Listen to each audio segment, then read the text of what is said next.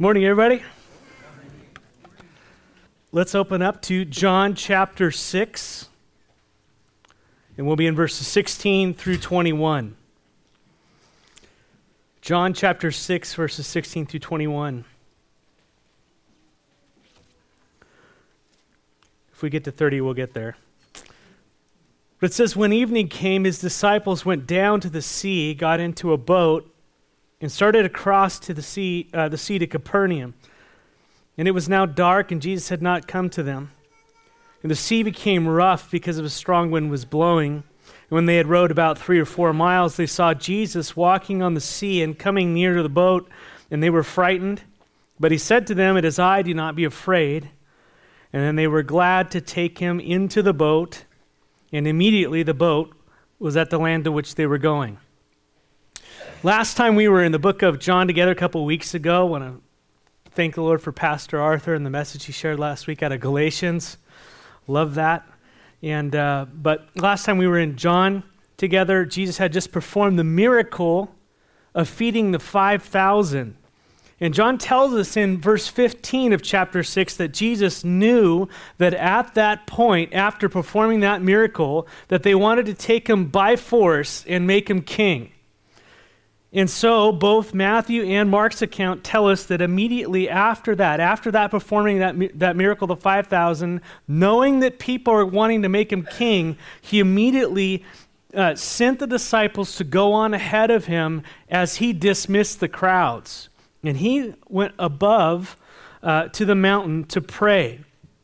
And John just simply says in verses 16 and 17 when evening came, his disciples went down to the sea, got into the boat, and started across the sea to Capernaum. And it was now dark, and Jesus had not yet come to them. And so the disciples, they get into their boat at night and they start rowing to the other side to Capernaum.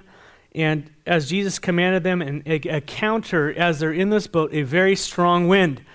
The Sea of Galilee is like a, it's like a big lake.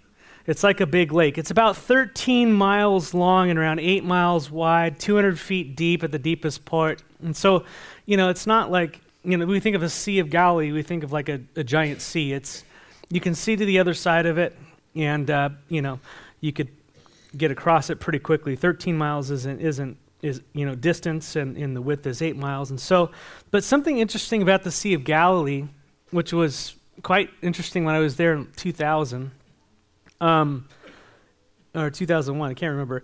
But they call it Lake T- by the way, because, uh, of course, if you were a ruler, you like to name things after yourself. But uh, it sits about 700 feet below sea level. So you would think, you know, that's kind of interesting. 700 feet below sea level. And what happens is the surrounding parts of, of the Sea of Galilee, especially on the eastern side, they have the Golan Heights, uh, which jet up about 2,000 feet high. And so uh, the surrounding parts of the lake, these, these, so there's about a 3,000 foot difference between the height of those mountains and the surface of the lake. And so what happens uh, uh, is the winds, they come off the desert and they swoop down over the top of those mountains and they just jet down and they hit that lake and they stir it up. And so it's a pretty interesting situation.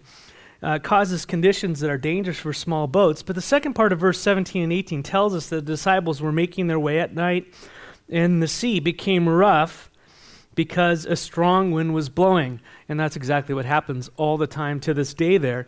If you pull the timeline from the other gospels, we find out that because of these conditions, they had been on the water rowing for several hours with very little progress.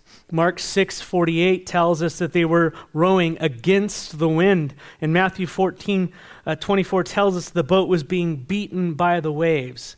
Um, waves can get very large on the Sea of Galilee, very large, being like 10 feet. Uh, some recent storms I was reading about uh, in like uh, 89 and 92 and other places like that, they had 10 foot waves kind of pounding Tiberias, which would have been that, that city in the south there right on the shore of Sea of Galilee. And I grew up in San Diego, and uh, Cardiff is a little town that's kind of right there on the coast. And they have Cardiff by the shore, and you can sit there in a restaurant and, and be like right on the water, and the waves are kind of coming up. But well, the storms come, the surge, they know that it's just kind of like, hey, you're going to be eating real seafood real soon. Uh, the waves break so hard they come into the restaurant. It just and so they have to shut it down for a couple weeks. It just goes right over the highway and everything. And so uh, this is on a lake though, and the same thing happens. Ten foot waves come smashing through, and a ten foot wave is no joke. Um, in my younger years, I did surf in San Diego, and the largest uh, wave that I surfed was eight feet, and it gets bigger every time. Um, but it was, it was really, it was eight feet. And let me just say, that was a scary experience, especially when you're flat on the water and you're watching an eight foot wave come up. It's, it's a very powerful thing. And uh, the scary thing about surfing is that when you have a very large wave, Byron knows this, uh, set that gets larger on the outside, is you have to swim as fast as you can towards that big giant wave because you have to get over it before it breaks. Otherwise, you're going to be dealing with its its uh, its mess. And let me tell you that even if you do surf it and you do make it, sometimes you you you whiff it, and then all of a sudden you go into an underwater washing machine.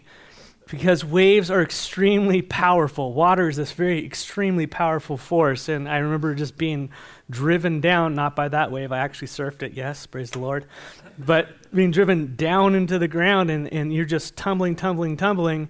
And then all of a sudden you're swimming for the surface and then you hit your head on the sand because you're totally disoriented about which way you're going. So it's pretty, it's pretty interesting stuff. But 10 foot waves on the Sea of Tiberias there. Um, and you have to remember uh, that seven out of the 10 of these guys they were fishermen. This is no big deal for them in, in general. They had, they had experienced things like this all the time. Apparently, it was a windstorm, it wasn't a rainstorm. And so the winds were blowing. Um, you could probably still see, was, as the other gospels say, Jesus was able to see them. But so, in order not to capsize the boat, they have to turn into the wind. Uh, you know, you have a big flat thing on the surface, and it's blowing, it has more surface area to blow you away, and you get blown over. And same with the waves; the waves are going that direction, so they have to they have to turn their boat into the waves, and the waves are crashing over, and the boat is taking a beating. And so this is hours and hours of struggling at the oars. They didn't have an onboard motor. They weren't not like, you know, water skiing out there. They were rowing hours of it. And verse 19 says that when they had rowed about three or four miles, so they're in the middle of the Sea of Galilee, they saw Jesus walking on the sea and coming near the boat. And they were frightened. No kidding.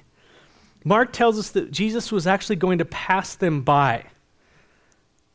That's, that's how much progress they were making how many of you uh, have are familiar with be, like being in a boat in kind of currents and things like that, and and you can feel like you're moving, but you're really not you can be exerting a lot of effort and yet you are actually not moving forward. You're moving backwards. It's very interesting when you're surfing you're sitting out there in the water and you think you're still you're not.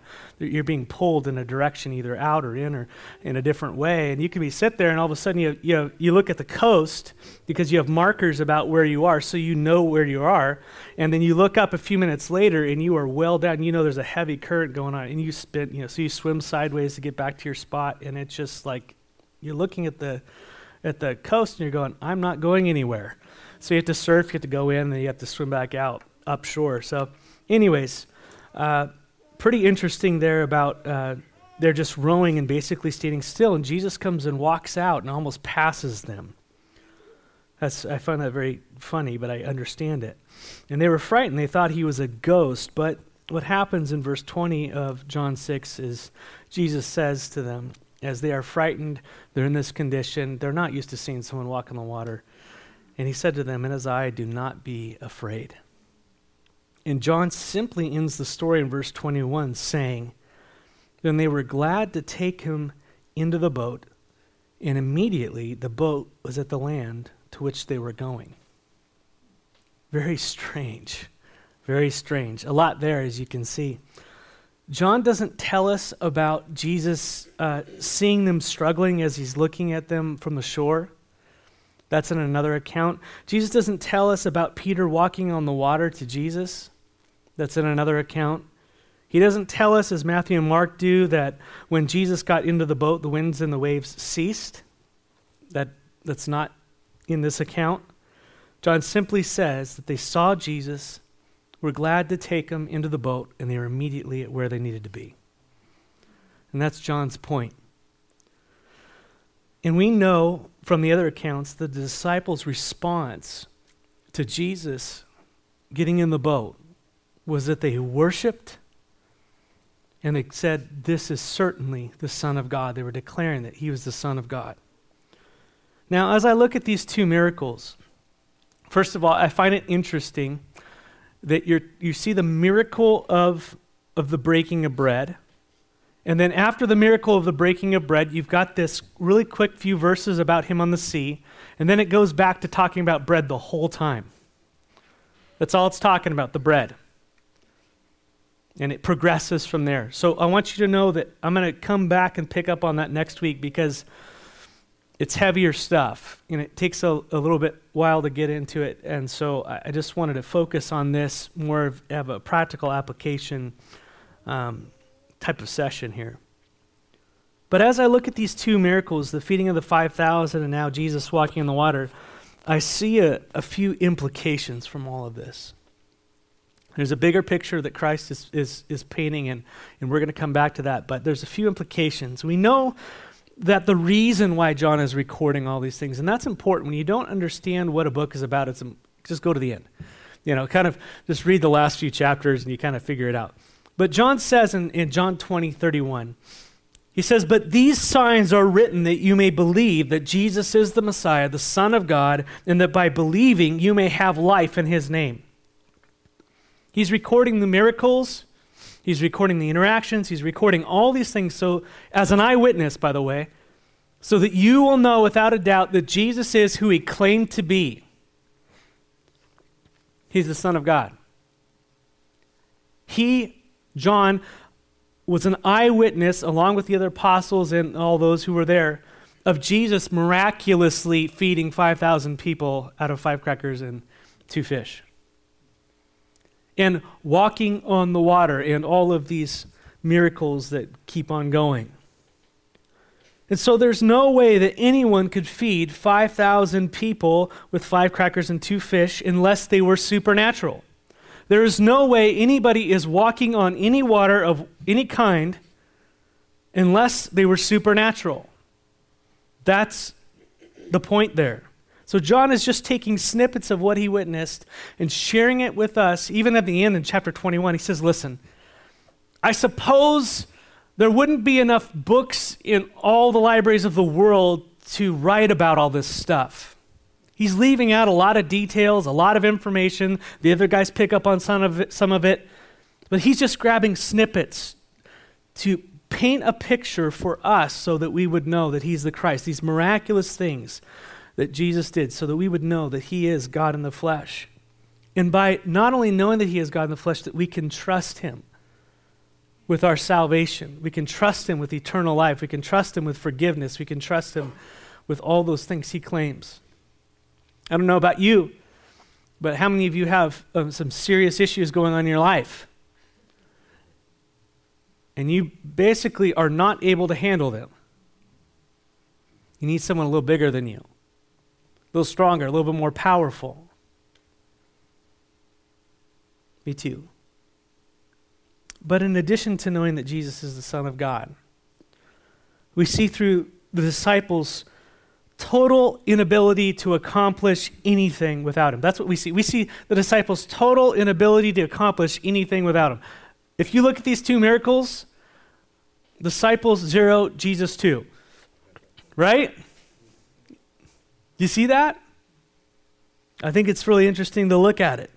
Without him, they can't do anything, but with him and through him, what?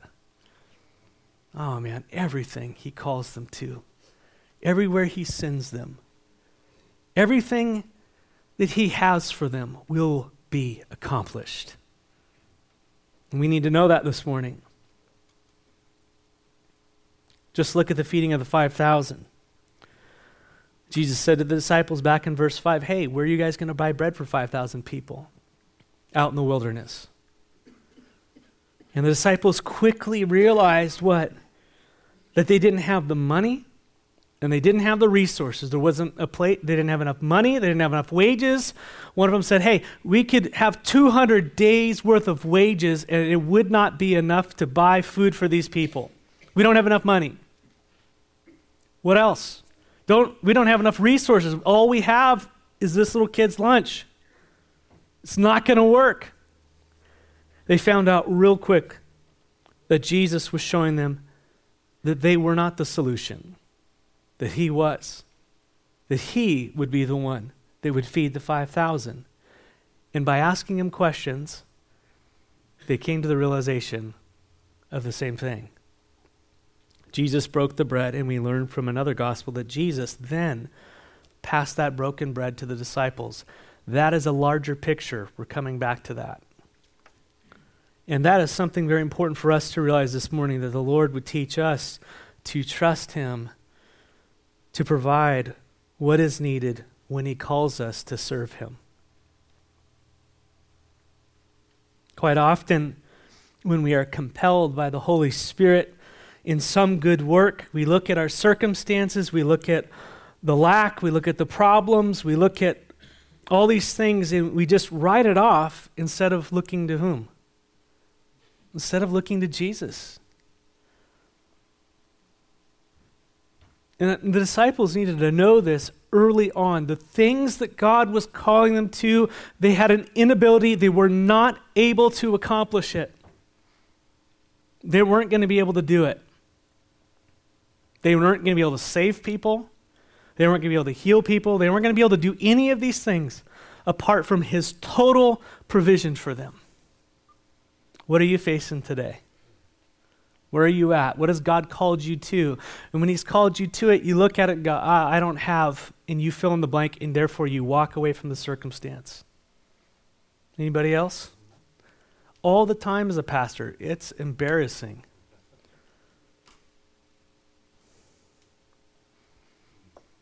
Jesus was showing the disciples that they just need to trust and obey. Amen?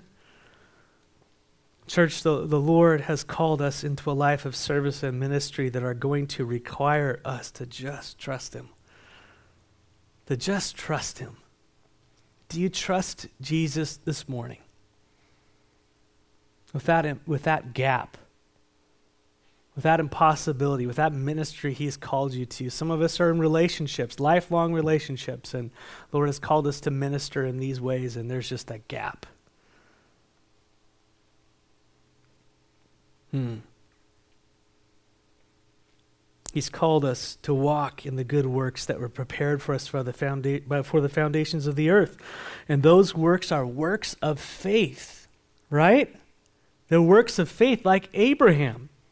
Hey, 100 year old guy, you're going to have a child of promise with your 90 year old wife. Uh, no, I'm not. Have a nice day, Lord. No, but what does it say? He trusted the Lord, and it was accredited to him as what? Righteousness. He believed, faith. We trust in his provision, not our abilities. And that's just a beautiful lesson here. The works of faith, meaning that they are accomplished not by looking at our abilities and what we have in our, at our disposal and our ability to accomplish these things, but rather who he is and what he has. Doesn't that just take the weight off? I'm excited about that, church. Are you? I'm excited to just trust in Jesus again. That's great. Trust and obey. And to reiterate this point, we have the miracle of Jesus walking on the water. We just read that Jesus sent them across the lake to Capernaum.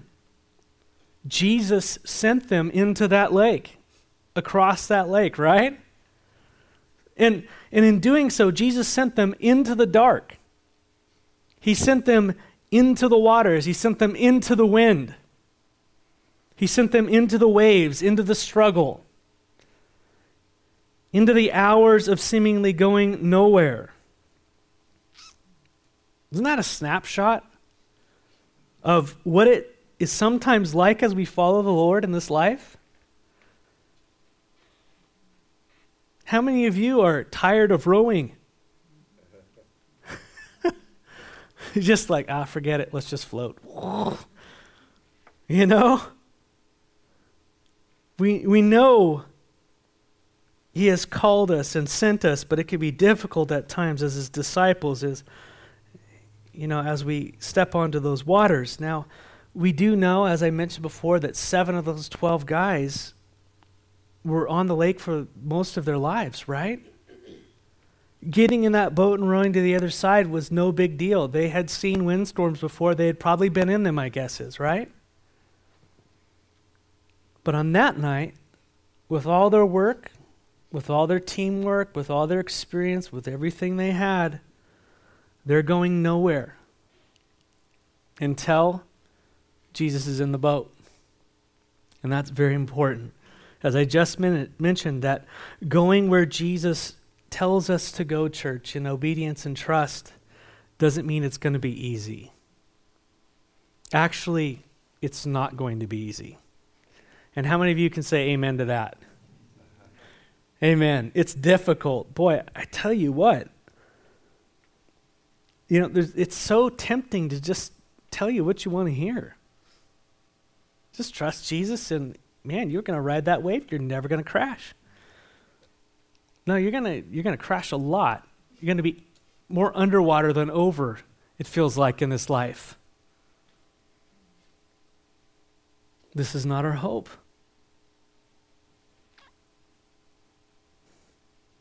It's a walk of faith, church.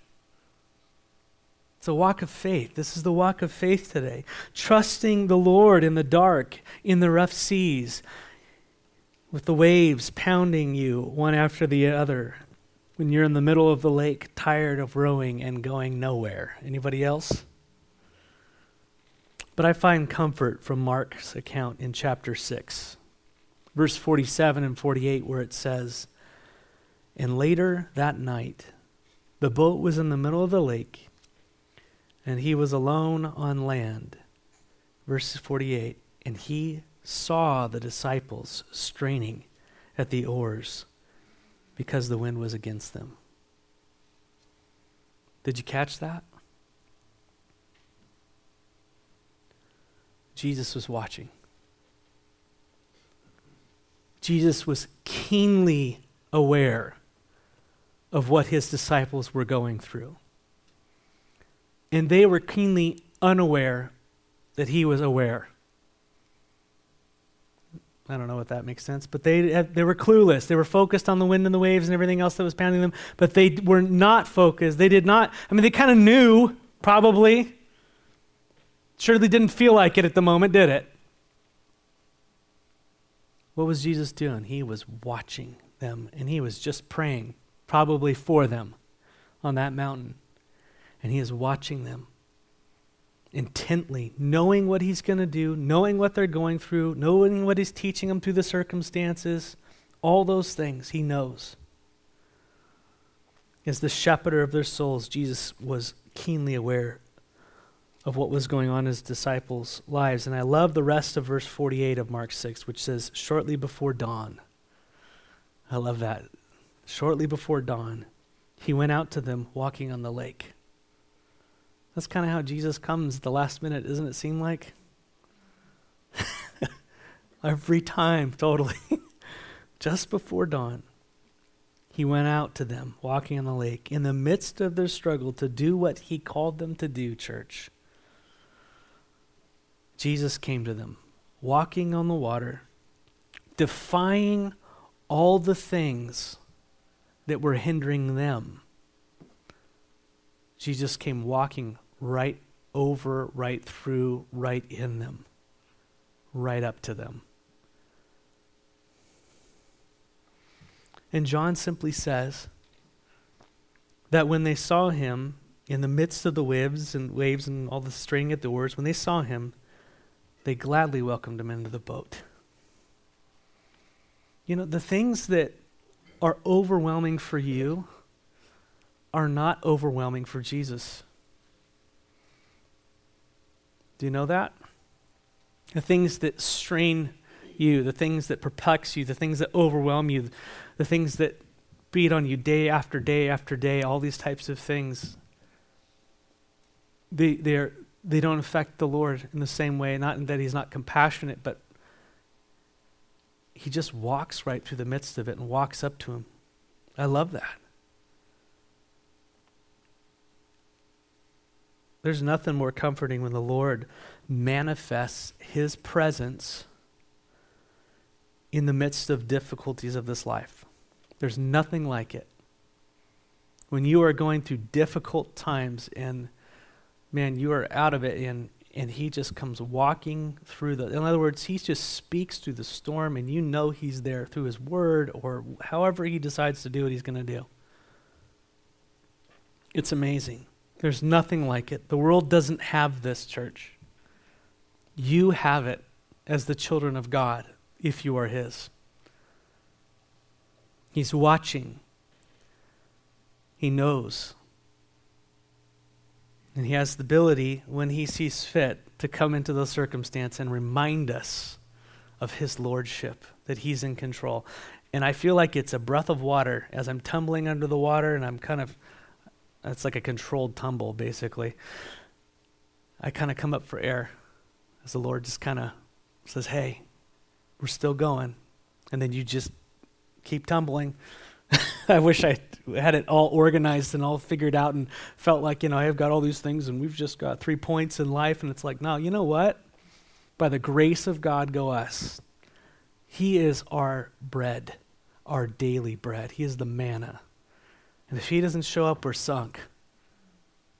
If we don't get our sustenance from Him, life is not worth living. If you know him, you know what I mean?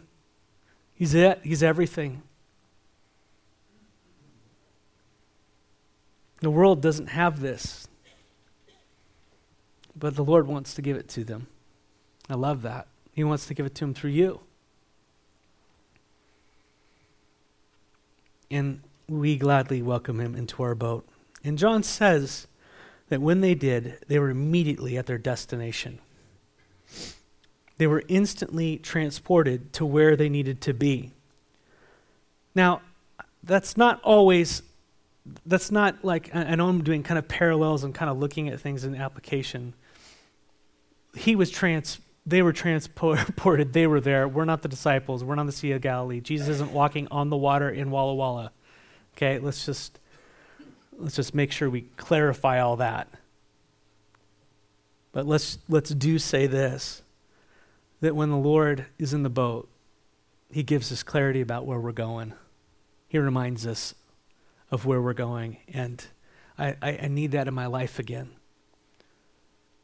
You know, there have been times that when I've wanted to leave y'all. Anybody ever wanted to leave me? I know it not because of you, but just because of, you know, life is hard, it's difficult. And you go, oh, well, the green pastures are greener, you know, somewhere else or whatever it might be, uh, you know, and I'm not saying that now, but and the Lord's had to come to me in the midst of just the struggle and the turmoil, whatever it says, hey, I'm with you, stay put. Do good, dwell in the land, feed on my faithfulness. Keep plowing the field Sorry, Lord. All right. And it's like, boom, focused on that destination again. And he reminds me, and you just keep going. And he just, he's so good. He's watching. He knows when he needs to encourage us. He knows, uh, it's not saying he's out here. He's always with us every day. But there's those times when he just breaks through, and it's very sweet. It's, it's, we need those. But they were instantly transported where they need to be. And it seems that this is John's point, as opposed to what all the other apostles kind of wrote about. Jesus was showing them that what he called them to accomplish, he would complete. I think that's it. Told them they're going to the other side, but it was difficult. But when Jesus, Jesus would ultimately accomplish that. And I think that's that's important for us to know. He would be faithful to get them to their destination. If you think about these two miracles real quickly, this is what it's all about. The disciples could do nothing apart from Christ, right? They couldn't do anything. There wasn't enough money, there wasn't enough food, and the forces against them were too powerful.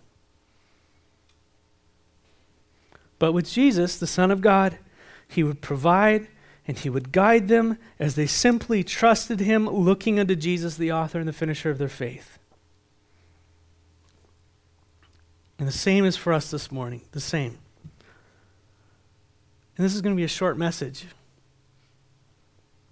So, how has the Lord called you to serve Him? Where is the Lord calling you to go for Him? How has the Lord called you to serve Him? Where has He called you to go for Him? And that might be as simple as your living room.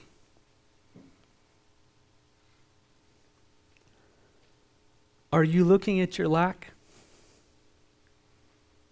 Are you looking at the wind? This reminds me of the hymn that Helen Lemmel wrote back in the 20s. O soul, are you weary and troubled? No light in the darkness you see. There's light for a look at the Savior and life more abundant and free. Through death into life everlasting, he passed and we follow him there. Or as sins no more hath dominion, for more than conquerors we are. His word shall not fail you. He promised. Believe him, and all will be well. Then go to a world that is dying, his perfect salvation to tell. Turn your eyes upon Jesus. Look full in his wonderful face and the things of earth will grow strangely dim in the light of his glory and grace. Amen. Lord God, we thank you for this morning. We thank you for these simple truths. Lord, I know we've heard trust and obey before. But Lord, help us in our faith. Help us to trust you. Lord, where we have said no to you because we immediately looked at the circumstances and whatever it might be, forgive us, Lord. Forgive us for our lack of faith, for not trusting you to be able to accomplish what you've called us to do. And Lord, we, we just come to you humbly and say, Lord, here am I. Cleanse us and send us, Lord. We're your humble servants. Thank you for purchasing us with your blood. And now, Lord, wherever you would go, we want to go. Whatever person you want us to reach, we, we want to reach them, Lord. And, and we just pray that in the midst, Lord, that you would provide the bread, you would provide the way, and that we would just see you in the midst of it and trust you, and that your Father would be glorified. So it is in the name of Jesus Christ we pray these things. Amen.